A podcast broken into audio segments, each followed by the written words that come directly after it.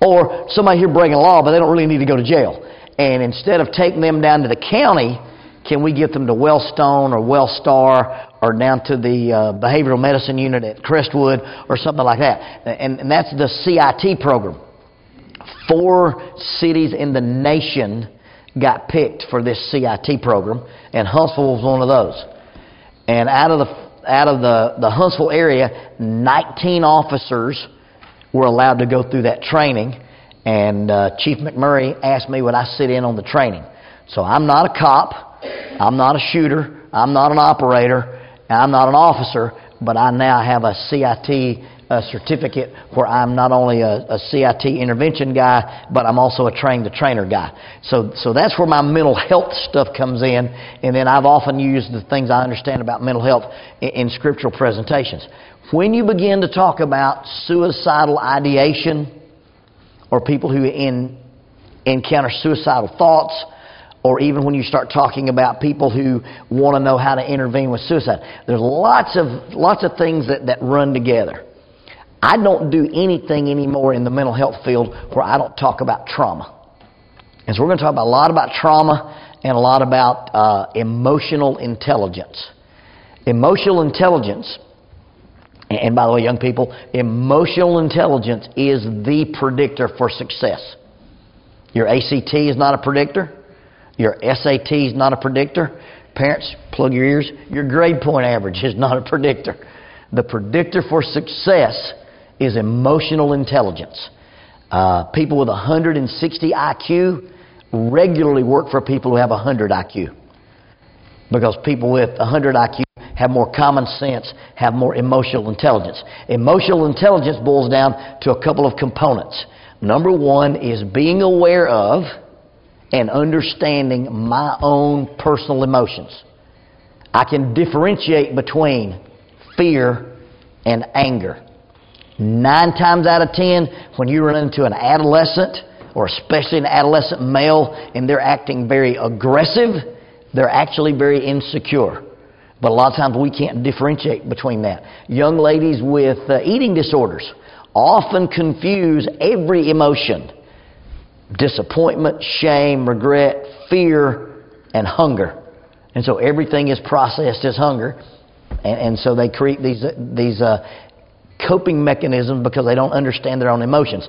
But once a person understands their own emotions, once I can say, hey, I'm feeling this, or I'm feeling that, or I can label it, once you understand your own emotions, you respond to those emotions with, with three basic skill sets. Number one is delayed gratification. I don't have to have what I want right now. Being able to, to do self regulation and delay gratification is basically one of the markers for maturity, and it's also one of the markers for success. There's an experiment they do with uh, four year olds. Now, don't go home today and do this with your four year old. But you sit down with a four year old and you say, Hey, I'm going to give you a marshmallow. Or you can wait 15 minutes and I'll give you two marshmallows later. The children who will wait the 15 minutes and get two marshmallows you can predict their SAT scores. You can predict their SAT scores. You can predict their ability to finish college, to maintain jobs, to maintain relationships because they've learned delayed gratification. Now, like I said, now don't go home and offer your four-year-old grandchild a marshmallow. okay, it has to be in a controlled situation. So once I understand my own emotions, I can delay getting something that I want. That's delayed gratification. Number two, once I understand my own emotions, I have to be able to practice impulse control. Lack of impulse control is a common marker for suicidal behavior because I want the pain to stop right now. I want to avoid this situation right now. I can't picture anything past the future, past the present. I can't predict myself into the future, so I'm going to act in the moment. So delayed gratification and impulse control are huge, huge markers for emotional stability, emotional maturity. And then the third part of that is motivation. And motivation is that once I can delay gratification and once I can put the brakes on my, emo- on my impulse control, will I have the ability to put in the work, put in the time to get what uh, Matt Evans calls deep satisfaction? Will I be willing to put in the hard work to solve a problem, to create a new normal, or to create a new future? And, and when we talk about deep satisfaction as it relates to emotional control, uh, delayed gratification, and impulse control, it's the difference of, let's say that every Friday night this year, we can spend two hours just on anything we want to. If you took every Friday night this year and you went to the movies, at the end of the year, what would you have done? Seen 52 movies, right? Or you can take every Friday night this year and spend two hours studying for your master's degree. At the end of the year, what would you have? A master's degree. So, which is better?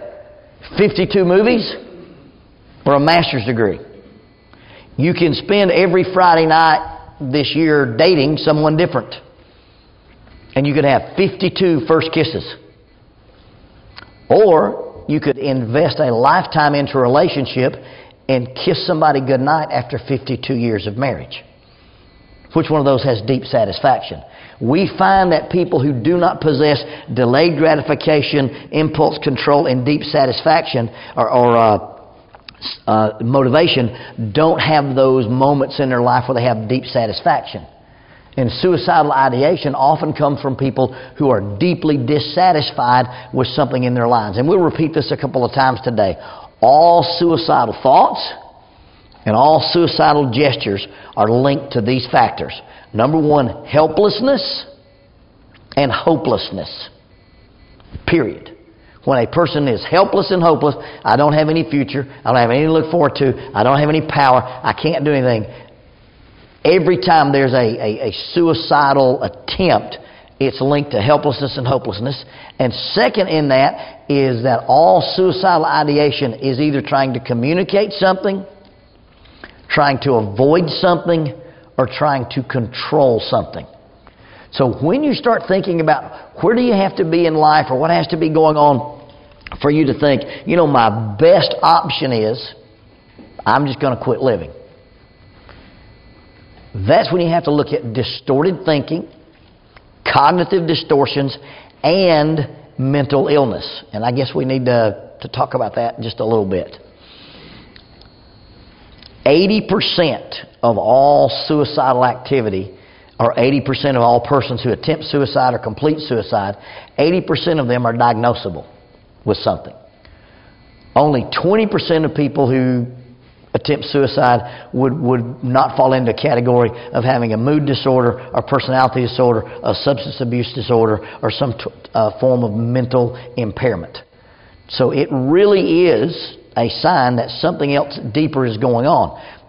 You can't usually separate suicide and suicidal thoughts.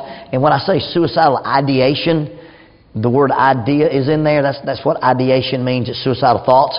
Suicidal ideation and depression are almost always linked. Now, there are two versions of depression.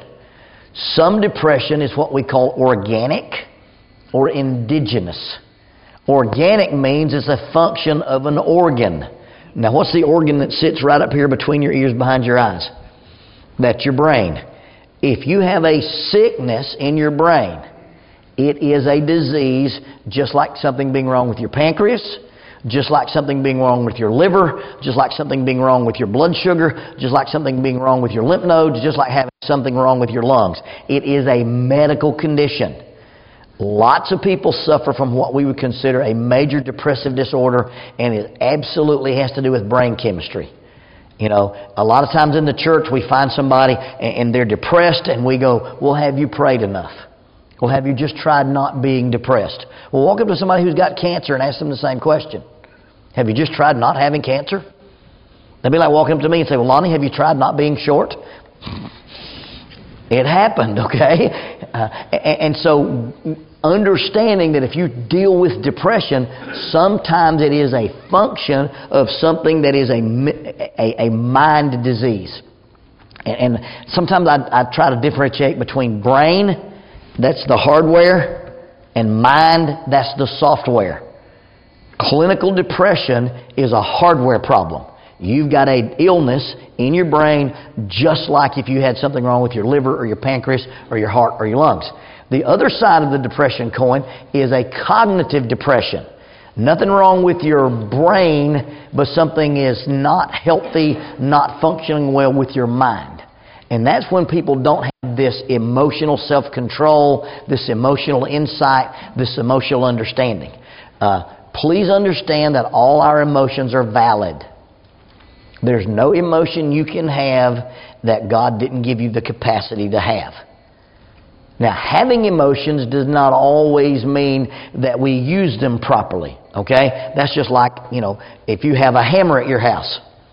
You can build something with a hammer, you can tear something up with a hammer. The hammer's neutral. It's what you do with it. That's the same thing with your emotions. Please remember that our emotions, number one, come from God. We'll review this later. Number two, they're all valid. But number three, emotions are information. They are not instruction. Sometimes they can lead to instruction, but they do not start out as instruction. Emotions are simply information. And to illustrate the difference between information and emotion, uh, let's say my wife Jackie and I are driving down the road. We stop at a little gas station. We're pumping gas in the car. I say, honey, I got to go inside and go to the men's room. I'm 56 years old now. I never skip a nap. I never pass a bathroom. So I got to go and I have to go inside. 45 minutes later, I come back outside. Jackie says, What took you so long? I said, Well, there was a sign in there that said clean restrooms. So I had to find a mop. I had to find some rubber gloves. I had to find some bu- a bucket of water. And she would say, No, no, no. They didn't tell you to clean the restrooms. They were telling you the restrooms were clean. Information, clean restrooms, or instruction, clean the restrooms. Our emotions are like the clean restroom. They should tell us something. But when we get into emotional dysregulation, or we get into a threat, or we get into a panic situation, we take our emotions and we go, I feel this way, therefore I must act this way. And that's really not how we're supposed to behave. Those emotions tell us something, and based on that information, I can make different choices. But if you only make choices when your emotions are super high and it feels like an immediate command, that's when we get in trouble. Now, our brains are designed to, to respond to trouble. Our brains are designed to go into super fast mode when we have a threat and anytime we feel threatened, whether it's physical, psychological, emotional, or spiritual, we move into the part of our brain, our right temporal lobe and our amygdala, that causes us to, to, to make those rapid decisions that we typically call the fight or flight response. Are you guys familiar with that? Actually, it's fight, posture, submit, or fly. There's actually four of those, but, but two of them are kind of kissing cousins with the other. Your brain's designed to do that. See, if you're walking through the woods with me and a bear steps out, you don't want this part of your brain to go, oh, look, a bear. I think, is that a grizzly bear or a black bear?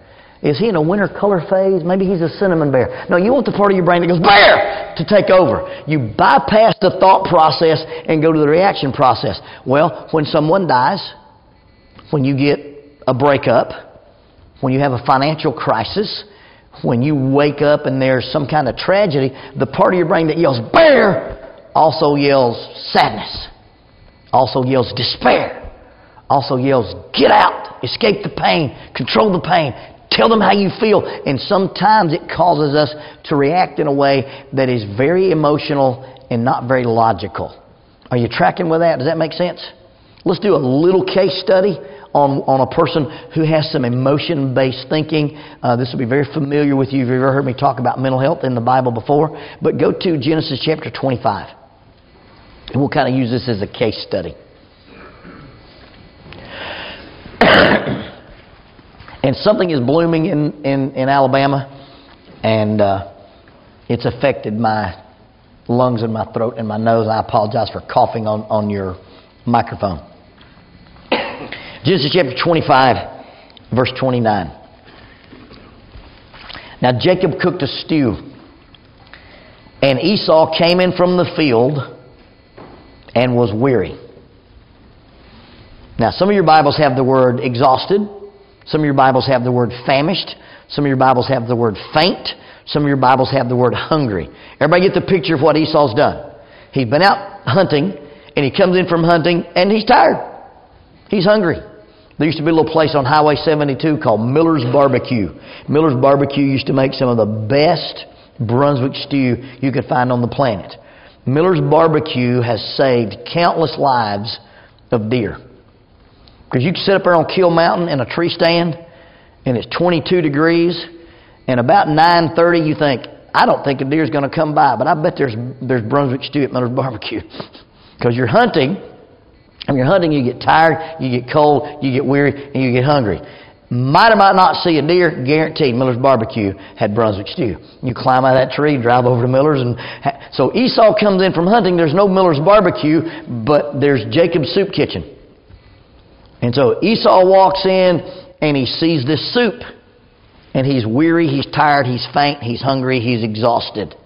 And he says to his brother, Please feed me with some of that same red stew, for I am, same word. He is quoted as saying, I'm weary, tired, famished, faint, hungry, exhausted. He uses the same word in his quote that the inspired writer used to describe him. So the two words match. We're all on the same page. His internal condition is he's tired, he's weary, he's hungry, he's faint, he's exhausted. He's been out hunting, but he's he's tired. His brother said, Sell me your birthright as of this day. Now, I'm not sure what to make about this little, little offer here from Jacob. I don't know, you know, Jacob's name means supplanter, it means heel grabber. If you're a wrestler, he's doing a single leg on this guy, reaching down, picking that heel. He's a guy who'll grab you by your heel and trip you. That's what his word means, it means supplanter. I'm not sure if he's that complicated of a supplanter. I'm not sure if he's that sophisticated of a con artist or if this is a walkaway price. Are you familiar with the term walkaway price? Okay, this means yes. This means no. This means you're not voting. All right. A walkaway price is when somebody asks you to do something and you don't want to do it. you jack the price up so high they will walk away. You know, it's not like I'm not going to do it. I'll let you tell me no, I'm not going to tell you no. We needed to replace a door at our house. And I'm a decent carpenter. I can do some stuff. Uh, I built my, my grandson a 35 foot treehouse. My wife calls it Fort Gunner. It has three levels, a 160 foot zip line, one of those giant tube slides, a fast rope, some really cool stuff. So I can build some stuff, but this uh, doorway with two side lights was a little out of my pay grade. It, it attaches to some hardwood. If it leaks right there, it's a big. So we were going to look for somebody to replace our door. My wife is standing at the at the middle school where she used to teach, and. Uh, this truck comes by to pick up this kid, there's a, a sticker on the door that says so and so, so and so construction. Well, she writes down the email address. So I sit down and say, hey, I need a doorway. I got a 72 inch door and with these side, uh, side lights, and would you give me a quote on replacing this door? I didn't realize this guy's not a residential contractor. This guy does multi million dollar industrial complexes. That's what his construction business was. So he sends me a quote. And it's a walkaway price. Oh, yeah, I'll come do your door, but I'm proud of my door work. Well, I knew it was a walkaway price, so I just let it go. Well, two weeks later, he sends me another email. Mr. Jones, did you get my quote on the door? I said, Yes, sir, I did. We decided to take the money and send Jackie back and get her master's degree in carpentry and do her own door for that kind of money. He did not want to do the door. So, so Esau comes in. He says, Hey, brother, let me have some of your soup. He goes, You can have all the soup you want if you'll give me your birthright. Leave me alone. I cook this soup for me. It's what I take it to mean. But listen what happens in, in, in Esau's extreme thinking. Please feed me with some of that red stew, for I'm hungry. And that's why his name is called Edom. The, the soup was red. Edom means red. Jacob said, Sell me your birthright to this day. And Esau said, Look, I'm about to die. What is my birthright to me? Can anybody pick out the extreme shift in Esau's mindset? He comes in from the woods and he's what? He's tired. He's weary. He's famished. He's faint. He's hungry. But he goes from I'm hungry to I am going to die. That's pretty extreme shift in mood, isn't it? Teenagers and adults who suffer with suicidal ideation are guilty of what we call emotional dysregulation. They go from zero to 60. It's black or it's white. In, in the real world, let's say that wall is ideal and that wall is unacceptable. We, most of us live in, in, in the middle of the room, right? Everything's not perfect, but everything's not tragic. When a person becomes suicidal or a person gets into the extreme thoughts of depression, the difference between ideal and unacceptable is that thin. If I didn't do it all, I didn't do any. If you didn't let me go there, you won't let me go anywhere. If I got fired from this job, I'll never have another job. They think in terms of I always, I never, you always, you never. If, I, if that boy broke up with me, I'll never have a boyfriend again. Everything becomes either all or nothing. It becomes super tragic. Esau sitting here talking to his brother about a bowl of red soup, and his world becomes a bowl of red soup. He focuses only on the one thing he cannot have. Do you see the extreme emotional dysregulation? Who's Esau's father? So Abraham begat Isaac. Who is Isaac's father? Abraham. Is Abraham a homeless dude that lives in Palestine? These people aren't camping under the bridge. Abraham is a wealthy Middle Eastern sheik. He has flocks and herds and goats and oxen and camel, and he's got so much livestock, he can't even live in the same geographic area with Lot. They've got to move to the next county so their animals can have enough food to eat. Abraham has an army of 300 men that were born to his household and was trained in the art of war. You know what kind of money you got to have to have a private army? You know what kind of money you have to have to, to, to be able to have an army at your house and to train them? You know what you've got to have if you've got an army? Groceries. Because armies won't stay where there ain't no food. You think the only thing to eat in this camp is soup? Suppose Esau had taken his eyes off the red soup and just turned in a circle. You don't think he'd have seen a sheep? A goat? Some figs? Some pomegranates? A servant with enough food carrying on a tray? Listen, you couldn't swing a shovel in this camp and not hit a sheep. And yet his world has become if I don't get that red soup, I will die.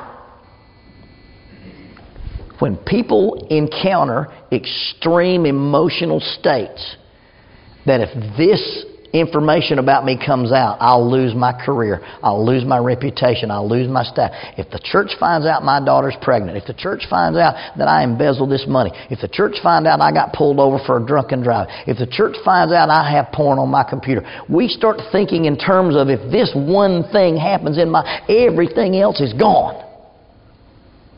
And then we make decisions that are impulse controlled. Okay, you want my birthright?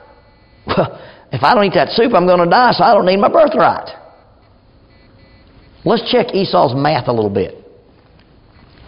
Let's talk about his logic. Okay, what is his logic? I'm going to what? Die. If I don't have the what? So since I'm going to die without the soup, I don't need my birthright. According to his mathematical formula, what happens if you eat the soup? Why is, why, what's his reason for needing the soup? He's going to die. Well, what happens if you eat the soup? You don't die. Well, if you don't die, you think that birthright might come in handy later?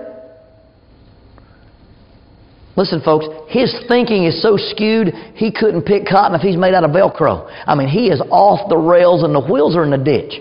Because according to his mind, I don't need that birthright because I'm going to die because I can't have the soup. But if you have the soup, you're not going to die. You're going to need the birthright. He's not thinking clearly. He's let his world become one stimulus. He's let his world become one crisis. He's let his world become one thing.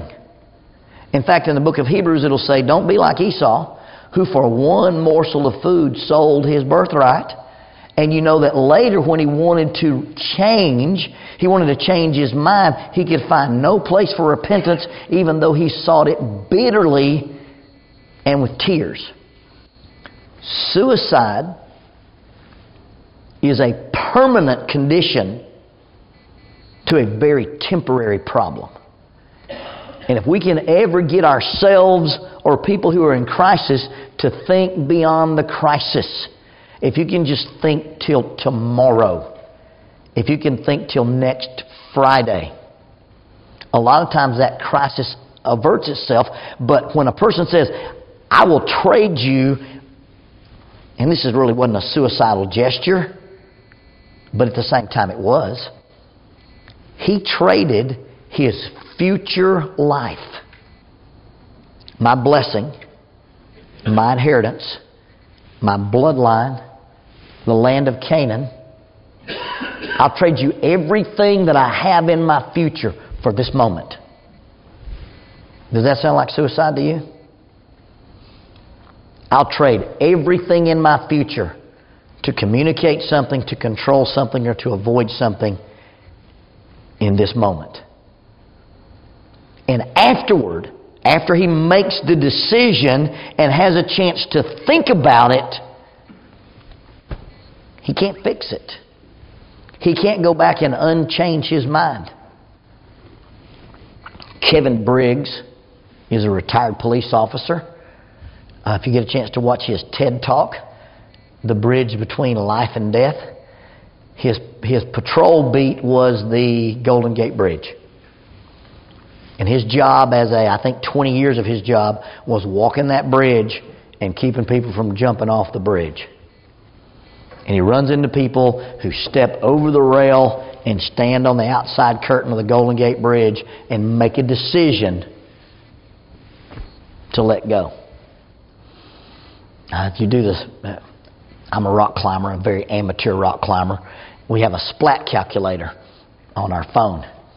And my climbing partner back in October had a rock break with him, and we had our very first serious lead fall in 10 years of climbing. Uh, Troy was in the air 1.98 seconds, accelerated to 41 miles an hour. And I caught him on the end of a rope. Our, our system failed, and I had to catch him barehanded. Burned my hands up. I had severe blistering on my hands. The only thing that touched the ground was his heel because I caught him on a rope. His heel hit the ground with 535 joules of force, or about 1,800 foot pounds of kinetic energy. That was a 40 foot fall from a rock face. When you fall off the Golden Gate Bridge, you accelerate 32 feet for every second that you fall. And you'll reach terminal velocity of 32 feet per second square. And when you hit water from above 80 feet, it's just like hitting concrete. Very few people survive that fall. And by the way, there are worse things than dying instantly when you hit water. It's having broken ribs and a shattered pelvis and exploded internal organs and then floating in the water till you die. But in Kevin Briggs's work on the Golden Gate Bridge, the people that have survived, and very few do, but the people that survive, when they get them out of the water and get them in the hospital and get them out, 100%. There is no exception here. 100% of the people who have jumped off the Golden Gate Bridge and lived say the minute they let go of the rail, they said, This was a bad idea. Every person they pulled out of the water says, Once I made a decision that I could not take back, I regretted that decision. I suspect that is true in all cases of suicidal ideation. Because we've come to a moment in time where I make an intense, emotion based decision to a temporary problem and I put some things into motion that I cannot undo. That's what happened with Esau. he gets into the only thing that'll make me happy is soup. And by the way, there are all kind of what I consider to be pseudo suicidal choices. I'm going to tell them how I feel at work and walk out. I'm going to run away from home. I'm going to quit that job. I'm going to just. We, we make a lot of choices that, that, that in our mind have some kind of dramatic impact on everybody else, and we have this fantasy world about how they're going to react. I'm going to communicate something, control something, or avoid something, and we make these instant decisions that have lifelong, that have eternal consequences. But we make it because we're in a highly charged emotional state. Esau's focus was if I don't have that soup, and he traded everything he was ever going to be, everything he was ever going to have for that one moment.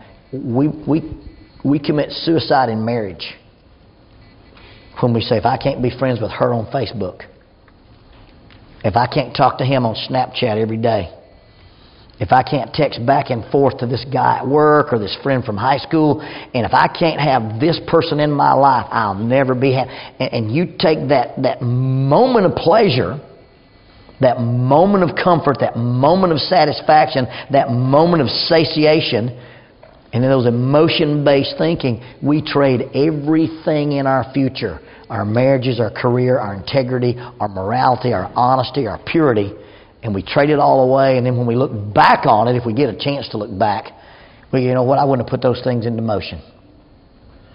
Esau gets in a highly charged emotional state. He's in a crisis position, and in that crisis position, he makes a decision based in pure emotion. He does not possess delayed gratification. He does not possess impulse control, and he did not possess self regulation. And because he lacked those three components of emotional intelligence, he basically ends up doing what I would consider to be a suicidal type gesture. because he comes up with an extreme conclusion. So the first thing I want us to start thinking about is can we take the moment when we find someone in crisis or we find ourselves in crisis and do just a little bit of analysis?